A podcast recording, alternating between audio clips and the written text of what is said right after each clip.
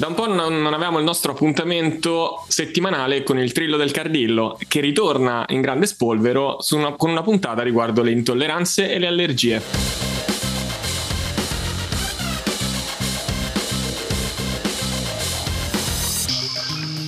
Salve a tutti, ben ritrovati in questo nuovo episodio che cercherà di fare con chiarezza e ehm, smentire alcune affermazioni riguardo questo mondo tra intolleranze e allergie alimentari. Ciao a tutti da Manuel. Ciao a tutti da Vincenzo, io ho un po' di allergia adesso in questo momento la, la sto sentendo, eh, però meno male che non sono allergie alimentari ma aeree Sicuro che tu non sia allergico alle, alle, alle, alle informazioni che circolano riguardo questo sì, mondo. Sì, sì. Molto sicuramente. Probabilmente sì, mi viene a starnutire quando, quando sento queste cose strane. Quando senti il termine, alcuni termini, insomma. Allora, salutiamo l'ospite che ormai conoscete tutti. Ciao Giuseppe, grazie di essere qui con noi. Ciao ragazzi, è sempre un piacere. Ciao Giuseppe. Oggi hai un compito non da poco, eh. ti sei sobbarcato su questo argomento delle intolleranze alimentari in quanto amichevole chimico eh, e laboratorista, quindi ne sentirai di cotte e di crude a riguardo. Eh, voglio, ma da parecchi anni direi. Vabbè, iniziamo sdoganando un po' una, una, un'argomentazione, una domanda che viene fatta spesso in studio. Ma Giuseppe, io non dimagrisco ultimamente. Secondo te sei intollerante a qualcosa? Sì, alla suocera potresti essere intollerante. Ottimo, perfetto, mi sembra un'ottima risposta. Perché effettivamente spesso ecco, sul, sulle intolleranze c'è questo tipo di confusione, adesso al di là della, dello scherzo o della battuta, sul fatto che possano essere una, un nemico fluido, cioè quando non si sa cosa sta succedendo è colpa dell'intolleranza. Però io farei un attimo un passettino indietro, perché l'intolleranza entra in una mm, casistica più ampia delle reazioni avverse a un alimento. La reazione avversa può essere di tipo tossico, per esempio ti mangi la manita falloide e eh, purtroppo eh, l'alfa-manitina va a bloccare enzimi vitali e quindi tu hai una reazione tossica. Nella stragrande maggioranza dei casi tu hai a che fare con reazione mm, avversa agli alimenti di tipo non tossico. ok?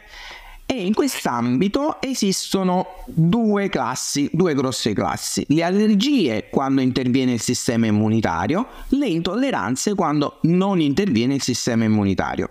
Queste sono le due grosse categorie con cui abbiamo a che fare. Spesso si, eh, si intercambiano in maniera molto diciamo bizzarra le cose, cose che spesso vengono chiamate intolleranze, in realtà sono delle allergie di basso grado, ma sono allergie. Ora, ehm, per essere un po' più specifici, diciamo così, nella, per quanto riguarda le intolleranze, mm, mm, abbiamo diciamo due tipi, cioè quelle che dipendono da enzimi che non funzionano o funzionano male, quindi hanno una causa genetica, oppure ce ne sono altre che dipendono dal fatto che ingeriamo una sostanza che ha un'attività farmacologica, per esempio uh, l'etanolo, va? tanto per farci un, una cosa più semplice, e queste, questa sostanza può interferire con l'attività di alcuni enzimi, dando, scatenando poi quella che è una reazione avversa. Queste sono le grandi classi, diciamo così. Poi ci sono quelle che non si sa da che dipendono, come, come tutte le cose in biologia, n- non sempre riusciamo a incasellare tutto per filo e per segno. Eh, ti chiedo una curiosità qui che magari potrebbe essere utile. Tu hai parlato de- de- dell'alcol, giusto? Dell'etanolo. Quel, in quel caso non è... Mh, mm, cioè che, che, è una cosa, come dire, un effetto appunto farmacologico a cui il nostro organismo risponde eh, in un certo modo. L'in, mm, l'intolleranza non è più qualcosa, ti chiedo come curiosità, qualcosa eh, a magari qualcosa che invece l'organismo dovrebbe appunto tollerare e invece non lo tollera proprio. Sì, ma può, può capitare che eh, in, in un particolare... Noi abbiamo sempre un'interazione gene-ambiente, no? Ok, può capitare che in una particolare circostanza una sostanza che per esempio ehm, nei formaggi no, ci sono le cosiddette ammine vasoattive, eh, non in tutti ma in molti, e io mangio formaggio normalmente non, non mi succede niente, Poi capita quella situazione particolare in cui mangio lo stesso formaggio che ho sempre mangiato, ma mai fatto niente e mi scoppia un mal di testa di quelli che non finiscono più. Ok? Quella può essere una condizione temporanea. Oppure, come nel caso dell'etanolo, quindi comunque è un'attività farmacologica, io posso avere un deficit in un enzima che deve metabolizzare l'etanolo. Quindi intolleranze in questo caso di queste particolari sostanze possono essere dovute o a deficit enzimatici e quindi rientrano nelle vere e proprie intolleranze oppure possono essere dovute all'ambiente, cioè in quella particolare circostanza ho una maggiore sensibilità per fatti fatte la pesca che mi inducono in quel momento un'intolleranza. Oppure per esempio il vino, no? Quante volte magari il vino che non ci ha mai fatto niente, quella sera ci fa scoppiare un mal di testa che noi non ci spieghiamo, cioè qualcosa mi ha fatto male. Sì, probabilmente eh, ecco, i solfiti, per esempio, nel vino qualcuno non, non, li tollera, qualcuno di più, qualcuno di meno, ma non sempre è dovuto a un deficit enzimatico. Okay, perfetto. Eh, dal punto di vista, visto che hai, le hai anche citate, eh, te lo chiedo io adesso un passo indietro, ci riesci a fare una panoramica effettivamente delle allergie per poi io, io, farei così, se tu sei d'accordo, anche mh, poi seguendo una scaletta che hai dettato, tra virgolette, tu in un tuo articolo, che poi metteremo come link perché secondo me è ben, è ben scritto e fatto molto in maniera divulgativa.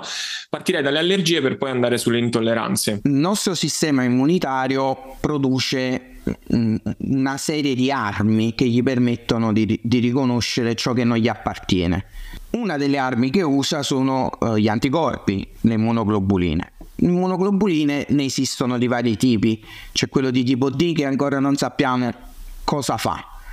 Poi ci sono quelle IgA che si ritrovano nei secreti, quindi nella saliva, nel latte, eh, quindi tutto ciò che viene secreto dalle mucose. A parte questi due, poi ci sono le tre più importanti che sono le, le IgM e le IgG che intervengono quando ci sono virus, batteri e compagnia. Poi c'è una classe particolare che sono le IgE che vengono prodotte ma si legano alla membrana di un particolare sotto, una sottopopolazione linfocitaria che sono i mastociti, quindi armano i mastociti. Nel momento in cui riconoscono il loro antigene, inviano, cambiano forma, inviano un segnale giù, il mastocita si dice degranula, quindi libera l'istamina.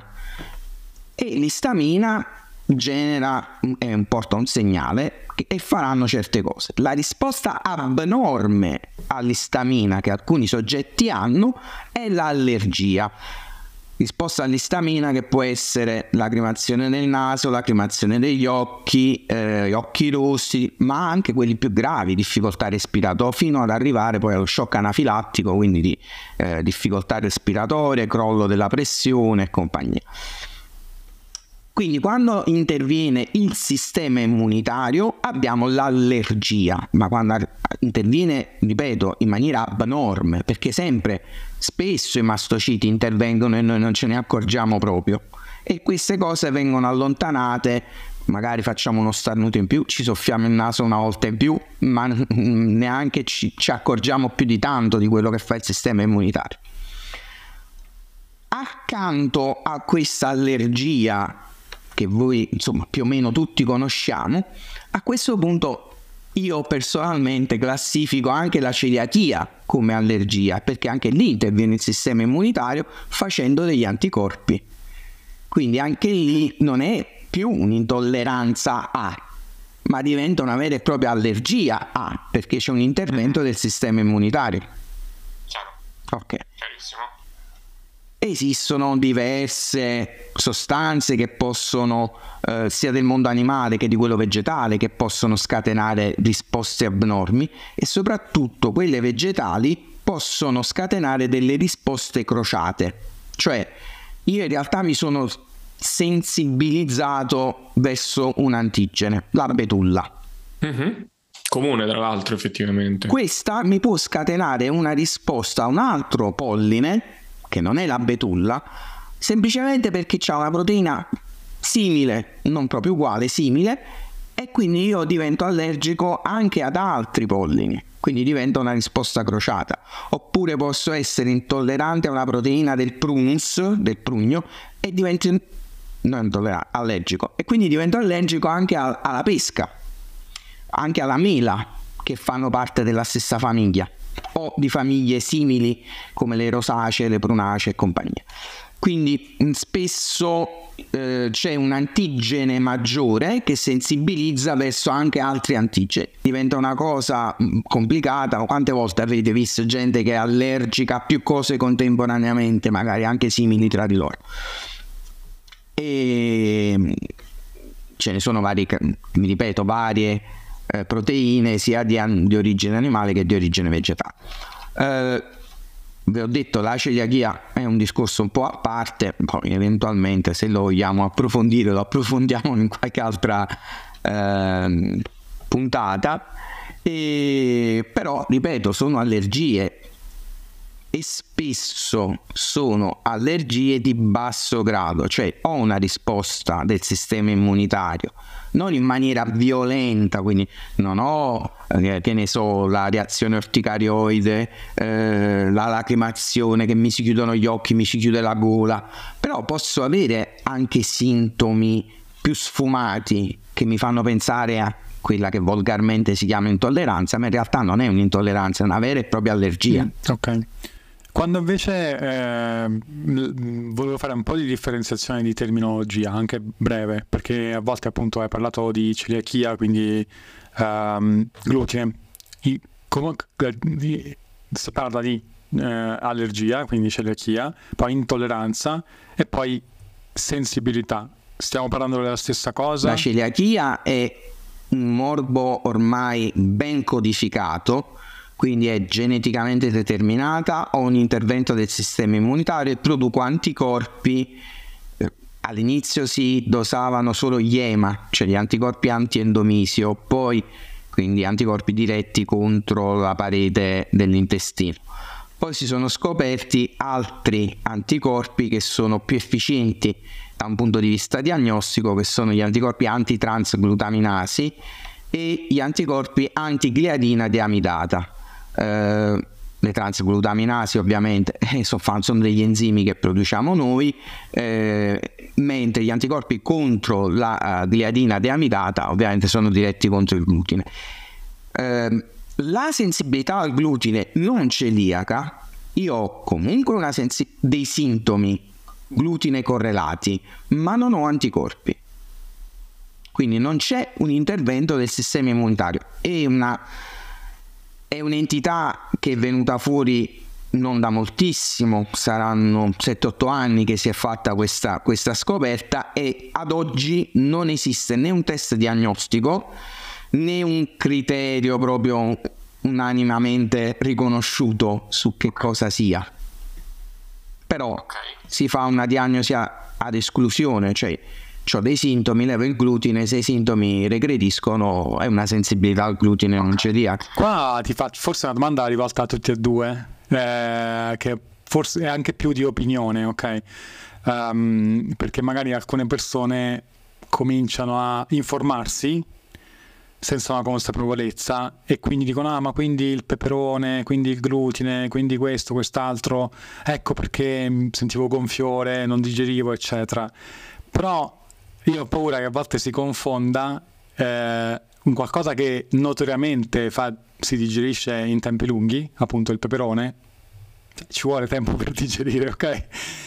Eh, però le persone cominciano a pensare che siano appunto intolleranti, sensibili, eccetera. Eh, è una cosa che cioè, condividete anche voi, che bisogna anche fare un po' di, an- di antiterrorismo uh, da questo punto di vista? Okay. Ma secondo me anche un altro punto, poi in realtà l'avrei voluto approfondire anche quando parleremo di intolleranze nello specifico, è, è, è anche la distinzione proprio tra alimenti che sono, risultano pesanti e che in un certo senso devono essere pesanti se è possibile, cioè è così, sta nella natura dell'alimento, io so che eh, se mangerò mh, mm, nel momento in cui mangiassi un determinato piatto avrò una pesantezza digestiva, ehm, che può essere la lasagna della nonna, come può essere appunto il peperone, cioè ci sono delle, delle preparazioni e degli alimenti che in generale sono più, eh, più pesanti.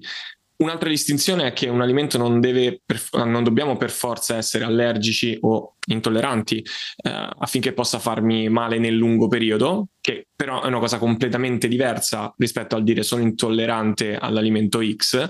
Eh, ci sono anche altri equilibri, cioè non, non perché non siamo intolleranti a qualcosa, eh, allora quell'alimento è sano, cosa che purtroppo viene, passa molto e viene tanto utilizzato come messaggio. E, e poi c'è quest'ultima classe a cui volevo arrivare, che è appunto quella delle vere e proprie intolleranze.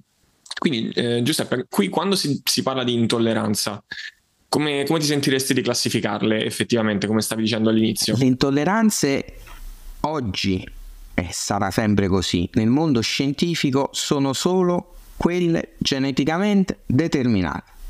Punto. Cioè, esiste un gene che ha una mutazione, non funziona, la proteina che viene prodotta da, dalla trascrizione e traduzione di quel gene non è efficiente nel fare quello che deve fare. E quindi si accumulano certe cose. Facciamo un esempio così capiamo subito, no? Eh, l'intolleranza al latte, che è quella forse che è più conosciuta di tutte. Più conosciuta, sì. Ok Madre Natura ha stabilito che il gene della lattasi, cioè il gene che codifica per la proteina lattasi, che ha il compito di scindere il lattosio, che è un disaccaride tra galattosio e glucosio, debba essere disattivato entro il secondo anno di vita. Perché?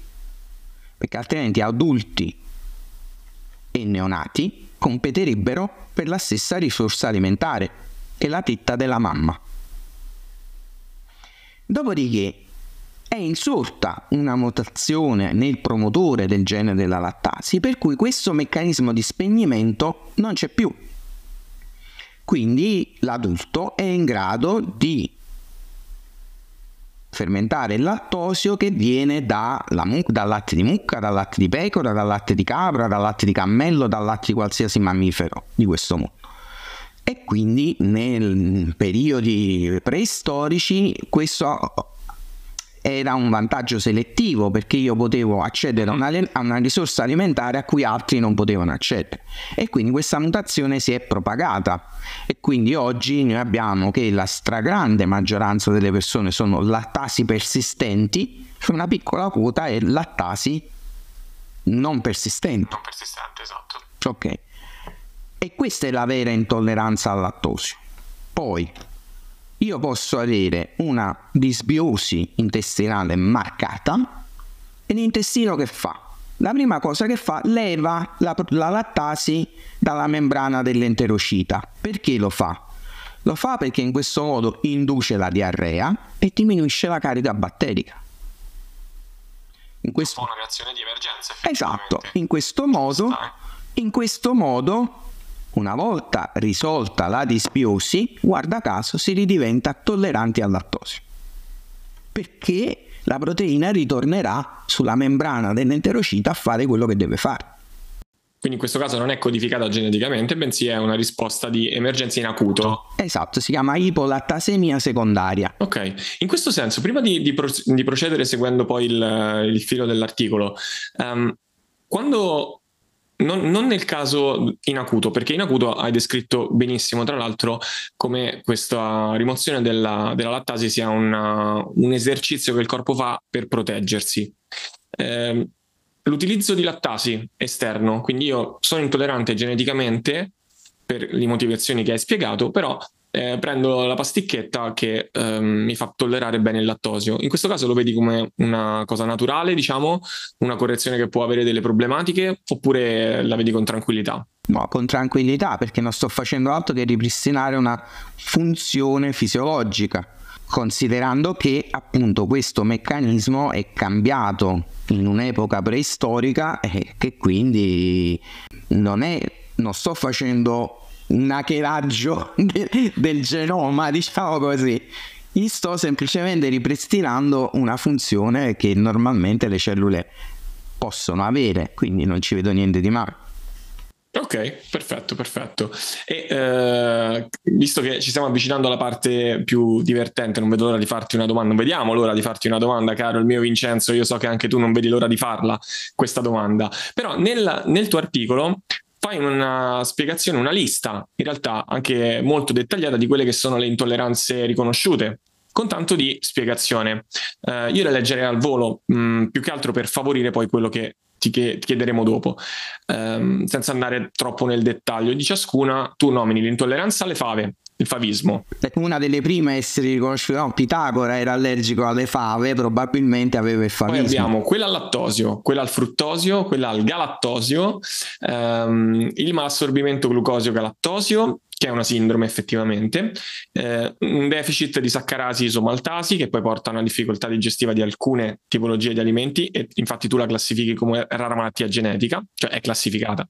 La conosco semplicemente perché l'ho studiata all'università avendo affrontato dei casi, quindi ho dovuto fare l'analisi di questo gene, perciò, perciò la conosco altrimenti vi assicuro, no... vi assicuro che eh, anche molti gastroenterologi la possono tranquillamente ignorare perché è una cosa talmente rara che... che la vedono forse i centri specializzati probabilmente. Poi abbiamo il deficit di trealasi, eh, la difficoltà di scindere il, il trealosio, eh, alcune specifiche di eh, particolari aminoacidi, in particolare la fe- fenilchetonuria. Eh, l'intolleranza alimentare tu le classifichi anche, inserisci anche quelle ai lipidi, ehm, poi questo, questo poi ci vorrei tornare. L'intolleranza al sale, eh, l'intolleranza all'istamina e l'intolleranza all'etanolo che fa sofferenza a dirla, ma più, più di tutte, più sofferenza per creerà, creerà Vincenzo l'ultima, eh, l'intolleranza alla caffeina. Ma eh, nelle ultime due, no, io non lo so, se avessi come intolleranza ricordo... Preferisci non avere, o poi pure chi se ne frega la bevi uguale, perché ti frega. Sì, sì, anche. Poi abbiamo la, l'intolleranza alla miristicina e l'intolleranza alla capsaicina. Mm-hmm. Questo per, non, non, era, non, voleva essere un elenco, diciamo, um, dettagliato scientificamente da spiegare ciascuna, bensì un'altra cosa. In studio eh, sentirai tantissimo, come sentiremo noi, sono intollerante all'arachidi, sono intollerante alle uova, sono intollerante eh, ai lieviti, sono intollerante al grano, sono intollerante a X. Quella ai lieviti a me mi fa morire. Cioè, il lievito nella stragrande maggioranza dei casi finisce in forno a 200 gradi, non, ri- cioè, non c'è un lievito vivo. A intollerante a cosa? Che non c'è più quel lievito, è morto. È toccata pianissimo, ok. Sì, ma esatto. Anche, ma anche nella birra o nel vino, a parte il fatto che i lieviti vengono eliminati, non so se avete mai visto eh, i processi di fermentazione, che la bottiglia viene ruotata e inclinata in maniera tale che i batteri vanno nel collo della eh. bottiglia, poi viene sboccata, quindi i lieviti vengono tolti. Quindi come si fa a essere intollerante al lievito? Poi il lievito, il lievito non è una sostanza, è un, è un, organismo abbastanza complesso, quindi a quale... Pro- allora non sarebbe più intolleranza, sarebbe un'allergia perché devono intervenire delle, degli anticorpi perché è, è un, un organismo, non è una molecola. Solo un secondo di pausa per ricordarti che puoi supportarci lasciandoci una votazione su Spotify e su Apple Podcast. A te non costa nulla, è un processo velocissimo, ma per noi è di grandissimo aiuto. Inoltre, puoi anche unirti al nostro canale Telegram LifeX, dove troverai una community di appassionati e potrai suggerirci nuovi argomenti o ospiti che ti piacerebbe ascoltare. Grazie per l'attenzione e torniamo alla puntata. La domanda mia era proprio questa, cioè come si fa a essere intolleranti a tutte queste cose? Cioè perché es- molte persone sono convinte di essere intolleranti a questi alimenti? I test che vengono effettuati sulle intolleranze, co- cosa vanno a evidenziare nella migliore dei casi? Allora, qua poi entriamo in un mare magnum di fuffa, marketing e compagnia cantante. Ti abbiamo chiamato apposta, eh, tranquillo. no, per esempio, intolleranza all'uovo, che tu hai detto, potrebbe essere un'allergia all'ova albumina cioè una proteina. Ok? Allora, oggi come oggi esistono dei test molecolari, cioè ci sono dei vetrini con sopra spottati, si dice, cioè ci sono de- delle celle su- sul vetrino in cui sono legati ehm, questi, questi, antigeni e, e si cimenta il siero e si vede dove c'è legame antigene-anticorpo e si testano più di 300 allergeni contemporaneamente cosa che prima si faceva una alla volta, quindi tu dovevi avere un sentore di essere allergico alla pesca e si dosavano, si cercavano solo quelle, gli anticorpi diretti contro la pesca. Si fa ancora oggi perché uno per conferma può fare, è meglio fare andare a botta sicura che cercare tutti, però devo avere un indizio, no? Ho mangiato i gamberi, mi, so, mi, sono ricoperti di macchie rosse, un indizio che sono intollerante, alla, eh, allergico alla tropomiosina del gambero ce l'ho. Ok. okay. Se non ho un indizio del genere, li posso testare tutti con tutti. 300 contemporaneamente, che sono un bel numero, e vedrò dove ho risposta più o meno intensa. Perciò ti ho detto molte cose sono allergie in realtà di basso grado, perché io con questi test posso avere una quantizzazione, quindi io so se reagiscono pochi anticorpi o se ne reagiscono tanti. Se ne reagiscono tanti significa che è una vera e propria allergia di grave, cioè se io mangio la pesca vado a finire in ospedale. Ok? Okay, Però magari un, oppure posso avere una risposta lieve per cui mi mangio la pesca e mi pizzica un po' la bocca. E quindi ho molto spesso sono dirimenti proprio per queste situazioni un po' ambigue. Poi c'è il mondo marketing, dove negli ultimi anni Vega test, Cito test, altri che non so, si mettono due man- manopole di, di, acciaio in mano, poi mettono um, una fiala con dentro l'alimento e si vede se la tensione muscolare diminuisce, ma è follia. Cioè non c'è nessuna spiegazione razionale, scientifica dimostrata di una cosa del genere, a parte il fatto che me ne hanno spiegato, è impossibile metti una fiala, quindi c'è del vetro che scherma, cioè, non lo so, Mazinda Z. Kine, questa è la chi, kinesiologia. Sì, ma eh. neanche Gonagai ha, ha, immaginato una cosa del genere. E... Quindi levate mezzo. Negli ultimi anni si sono affermate eh, queste diagnostiche tipo ELISA in cui vengono misurati una particolare classe di anticorpi, che sono le IgG4. Come abbiamo detto prima, se io misuro un anticorpo non sto parlando di intolleranza ma di allergia, quindi già c'è un cortocircuito epistemiologico, no? Io voglio vedere se tu c'è un'allergia, che cosa vado, eh, un'intolleranza, che cosa vado a dosare un anticorpo, che semmai dovrebbe essere causa di un'allergia. E che anticorpo vado a misurare? Una IgG, che non c'entra niente, perché dovrebbe essere semmai una IgE. L'unica allergia nota ad oggi sostenuta da IgA e IgG è la celiachia. Non ce ne okay. sono altre. Okay. Okay. Anzi, ad oggi si ritiene che l'aumento di IgG4 contro un determinato alimento sia in realtà la risposta di tolleranza dell'organismo verso quell'alimento e guarda caso i soggetti risultano, tra virgolette, intolleranti agli alimenti che mangiano di più. Se vedi questi okay. test hanno tutti intolleranza al grano, al frumento, al riso qualcuno, alle patate, carote, pomodori, frutta roba che la gente mangia tutti i giorni. Non trovo, però, caso, caso strano, no? Io almeno non ho mai visto un test in cui ci sta intolleranza alla carne di maiale o al manzo o al coniglio. Non ci sono mai. Ci sono sempre eh, cereali, caffè, uova, arachidi, arachidi, pomodoro, ma di arachidi le mandorle sono tra gli, tra gli alimenti più allergizzanti che conosciamo. Quindi non avrei un'intolleranza, a maggior ragione avrei un'allergia spaventosa. Ma non è così, perché altrimenti il soggetto lo saprebbe. Perché le, gli eventi avversi contro la frutta secca sono quasi sempre da shock anafilattico. No? Le noci, le mandorle, eh, quelle scatenano una risposta devastante.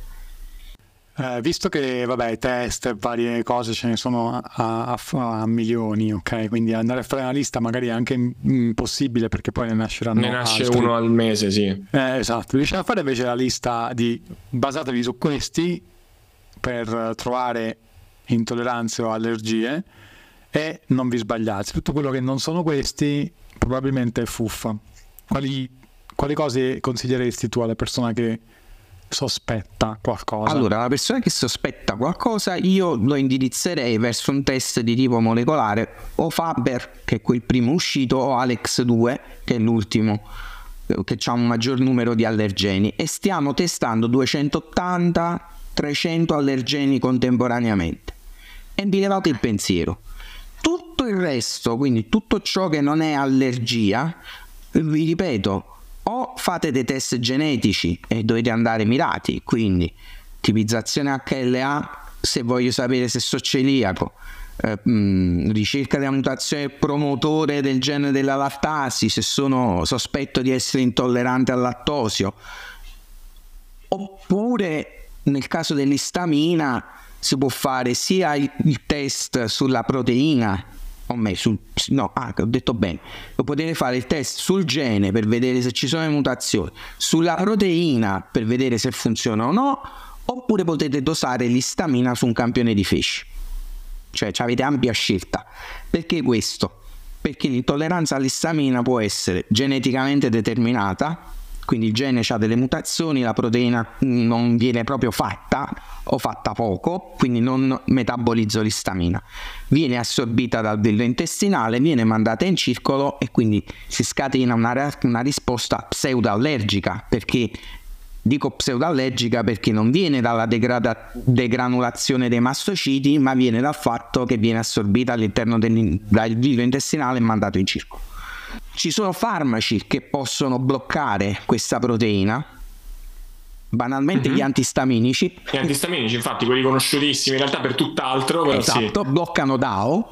E, e, ma ci, ci, sono una marea di farmaci che possono avere questo effetto, quindi anche lì posso avere una intolleranza transeunte, perché una volta ho tolto il farmaco la proteina ricomincia a funzionare, oppure posso averlo bloccato sempre a causa di una disbiosi. Allora in quel caso misurando l'istamina in un campione di feci se la trovo elevata ho ok so un quadro complessivo del, del C'ho un inizio, okay. poi posso stabilire se è di origine genetica o di origine disbiotica e, e risolvo il problema. Certo. Anche certo. lì esiste la pillolina, però fate attenzione perché eh, DAO è, è una proteina che produce radicali liberi nel suo funzionamento. Quindi mai dare la pillolina senza antiossidanti vicini. Senza antiossidanti, certo. E, mh, a questo punto io ti lascerei con un, un'ultima domanda perché abbiamo fatto un quadro abbastanza complessivo del, del mondo delle intolleranze. Rispondi pure come vuoi su questa in maniera seria, divertente o seria e divertente. Ma se, ricapitolando, ci hai dato dei test, Faber o Alex 2, che sono i pannelli principali per togliersi tutti i dubbi a livello allergenico. Continua un florileggio di test eh, più o meno validamente, in realtà più non validi che altro a livello scientifico. Eppure, eppure una delle giustificazioni più comuni che viene data è ma io poi ho, ho tolto tutto e sono stato meglio. Sono stato, sono stata meglio. Perché? Perché ti ripeto, come ti ho detto prima, questi test nella stragrande maggioranza dei casi escono positivi sugli alimenti che uno mangia di più. Allora, levare la pasta e sto meglio, ma questo va bene per tutti, indipendentemente se sei intollerante oppure no. Eh, ma, ma, io sono uscito intollerante al caffè. Eh, ma ti pigliavi 12 caffè al giorno, figlio mio. Quindi se da 12 sei passato a 5, eh, per forza stai meglio. Eh, è vero che molto spesso si abusa un po' a sproposito della frase ma mangia un po' tutto quello che vuoi, un po' di tutto, no? Se, quante volte l'abbiamo sentito? Però un fondo di verità su questo c'è, perché se noi tendiamo a mangiare sempre gli stessi alimenti, ovviamente costringiamo l'organismo a dover mettere in atto dei fenomeni di tolleranza, perché comunque è, qua, è un non self cioè non appartiene all'organismo, quindi in un modo o nell'altro l'organismo deve riconoscere che non appartiene a se stesso. Cioè l'intestino, una cosa che sconvolge sempre quando lo dico, ma secondo voi l'intestino, mentre la pelle vi dico, tu guardi il braccio, sai distinguere il fuori dal dentro? Sì, perché la pelle fa da, da, da barriera, no? Da limite. E l'intestino è dentro o fuori? È fuori, ragazzi, non appartiene al corpo se voi ci pensate, dalla bocca all'ano è tutto fuori. Mm? È not self. Quindi è per questo che il 90% del sistema immunitario sta lì, perché deve presidiare una via che è fuori. Ok? Una, è un confine. Quindi se deve mettere in atto fenomeni di tolleranza sempre contro gli stessi alimenti, avrà una produzione di cloni che faranno sempre gli stessi anticorpi. E quindi questo può indurre dei fenomeni di, tra virgolette, intolleranza, ma è dettato dal fatto non dell'alimento, ma della, dalle nostre cattive abitudini. Almeno questa è l'idea che io mi sono fatto guardando tut, un, bel po' di questi test. No? Perché poi glieli andavo a rifare dopo sei mesi? E che cosa uscì? Che quelle, le, gli alimenti a cui ero intollerante sei mesi prima non, lo, non lo era più perché le GG4 non le trovavi più, ma trovavi quelle contro, dirette contro gli alimenti di cui si era ingozzato in questi sei mesi. Ma infatti se, se, mi posso permettere il consiglio che io darei, ma, magari ditemi anche se per voi è giusto, è quello di fare questi test semmai dopo aver modificato già qualcosa, dopo quando sei già a regime di uno stile di vita e alimentare di un certo tipo, perché se mangi a caso e fai test esce sempre qualcosa, qualcosa immagino. Non lo fai e basta. E poi spesso si fa, poi mh, mm, questo sarà anche bello riparlarne, effettivamente eh, si fa una gran confusione, ma non è solo colpa, secondo me, un po' è colpa effettivamente del, del mercato e di quello che viene offerto um, come soluzione semplice. Il togliere è sempre più semplice. Eh, e, e anche che l'intestino è sempre più, è molto, si sta dimostrando molto più complicato di quanto ci aspettassimo. Um, ultimamente, e parliamo proprio degli ultimi anni, si è cominciato a parlare di SIBO. Um, Giuseppe fa anche dei, dei test, se non ricordo male, appositi che sono fino a qualche anno fa non si sapeva neanche cosa fosse la maggior parte dei professionisti. Figuriamoci la Mm, già il paziente che sa che ha l'intestino irritabile, la sindrome dell'intestino l'intestino irritato, poi spesso viene detto semplicemente così, eh, è già un passo in avanti.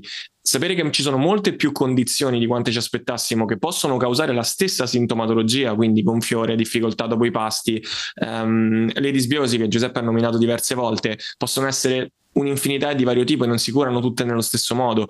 Quindi in realtà eh, fa parte, secondo me, di un processo di informazione che nel tempo diventerà un po' più comune e mi auguro porterà a non, ac- a non cercare sempre il responsabile usando il riduzionismo, no? è colpa dell'X alimento, lo tolgo, sto bene, perché effettivamente poi cadiamo nel, in quel problema grosso del sì, prima mangiavo male, faccio le intolleranze, mangio bene, sto meglio, ma non stai meglio perché hai tolto quello che fai le intolleranze, ma perché gioco forza si sta più attenti alla qualità alimentare, mentre eh, come abbiamo detto più volte purtroppo di validità scientifica. Spesso ecco, sulle IgG, eh, questa, questo per esempio mi ha, mi ha, insegnato una cosa, non, non, sapevo che potessero essere interpretate anche come eh, sintomo di tolleranza.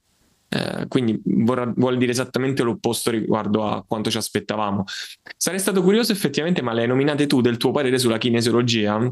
Su come fosse fisicamente possibile che una sostanza schermata da un vetro, per quanto dinamizzato, possa influenzare l'attivazione muscolare. Allora, guarda, guarda, proprio oggi ho fatto una riunione con eh, gli amici dell'università che mi hanno coinvolto in un progetto che lega il microbiota all'attività muscolare, in particolare nei soggetti con distrofia e SLA c'è una molecola, ma non vi dico t- tante cose, ma c'è una molecola prodotta da un solo batterio del nostro intestino che sembra avere una grossa influenza sull'attività muscolare. Ora, dalla riunione che, fa- che, abbiamo fatto oggi, se vi facessi vedere una slide di quelle che ho viste su quanto è complesso l'attività di, di, di una singola cellula muscolare, hm? voi direste automaticamente che questa cosa che viene propinata è una bufala, ma di quelle colossali. Perché vi assicuro che l'attività muscolare è di qualcosa di un complesso che non se ne può avere un'idea e non basta certamente la fialetta messa tra le mani a scatenare una perdita della, del tono. Molto spesso il paziente sa che cosa gli stai mettendo tra le mani e inconsciamente ritiene di essere intollerante a quell'alimento e si autosabota. No, ma lo fa in maniera inconscia. Quante volte, se parlate con gli psicologi, vi parlano della profezia che si autoavvera? Eh, eh, e così è, ma voi lo vedete anche nel vostro, nel vostro lavoro quotidiano, quante volte il paziente pur di non seguire la dieta si autosabota. Ma devo dire, è stato, io ho ricevuto questi test anche in, in doppio cieco, diciamo, senza sapere quale fosse la sostanza della, della, che tenevo nella fialetta.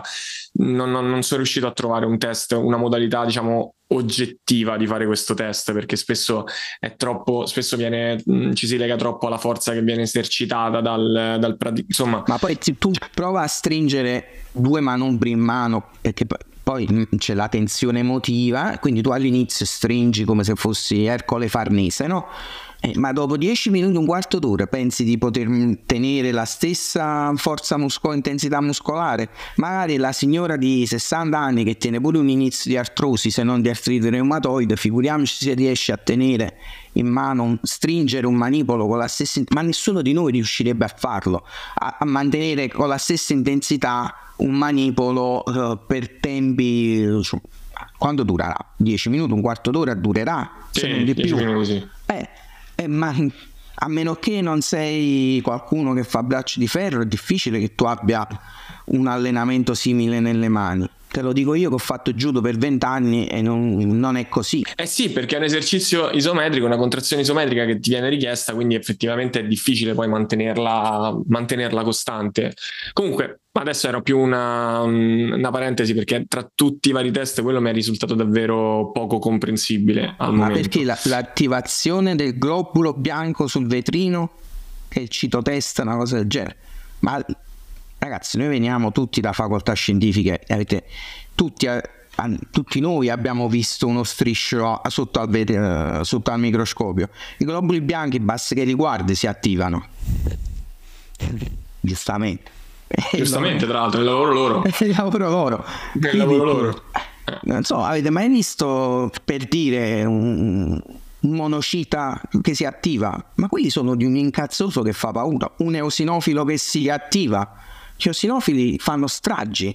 C'era qualche tempo fa un video che girava su internet di una ripresa a microscopio degli osinofili che attaccavano un parassita. Non so se l'avete mai visto. No, questo no. È un piccolo vermiciattolo, di quelli tipo sfiuri, eh, a vetrino arrivano gli osinofili, ma nel giro di qualche secondo lo fanno fuori. Immaginate voi mettete il vostro bel vetrino sotto al microscopio, accendete la luce e quello povero globulo bianco che sta al buio di solito perché sta dentro di voi si ritrova con un bel fascio di luce che deve fare? Si attiva, c'è, c'è poco da fare. Certo, certo. Dice no, è stato l'alimento. Eh, vabbè. Va bene, abbiamo capito quindi che dobbiamo avere un approccio un po' più con i piedi per terra e razionale, se no non ne usciamo. Quando dicono io mangio e mi gonfio, ma quelle sono fermentazioni che fa il microbiota, farà idrogeno e metano con la pala. E guarda caso che cosa mangiano? Pasta, pane, pizza, è tutta roba che fermenta, Fib, magari oppure sono quelli estremamente convinti, no, io non vado in bagno, quindi mi devo riempire di fibre, quelle rimangono lì, tappano ancora di più e fermentano. Eh, ma io ho la pancia così. Eh, è che so, sto gas da qualche parte deve uscire. Deve essere nato e deve uscire da qualche parte. Eh. Quindi è proprio, è proprio, per quello che dicevo che secondo me sarà, sarà, interessante poi approfondire anche le dinamiche che riguardano la, le, le, presunte sintomatologie da intolleranza che in realtà dipendono da alterazioni della funzionalità intestinale. Detto questo, Giuseppe, veramente grazie del tuo tempo. Hai fatto una disamina che spero verrà ascoltata da più fautori possibili delle, delle intolleranze alimentari.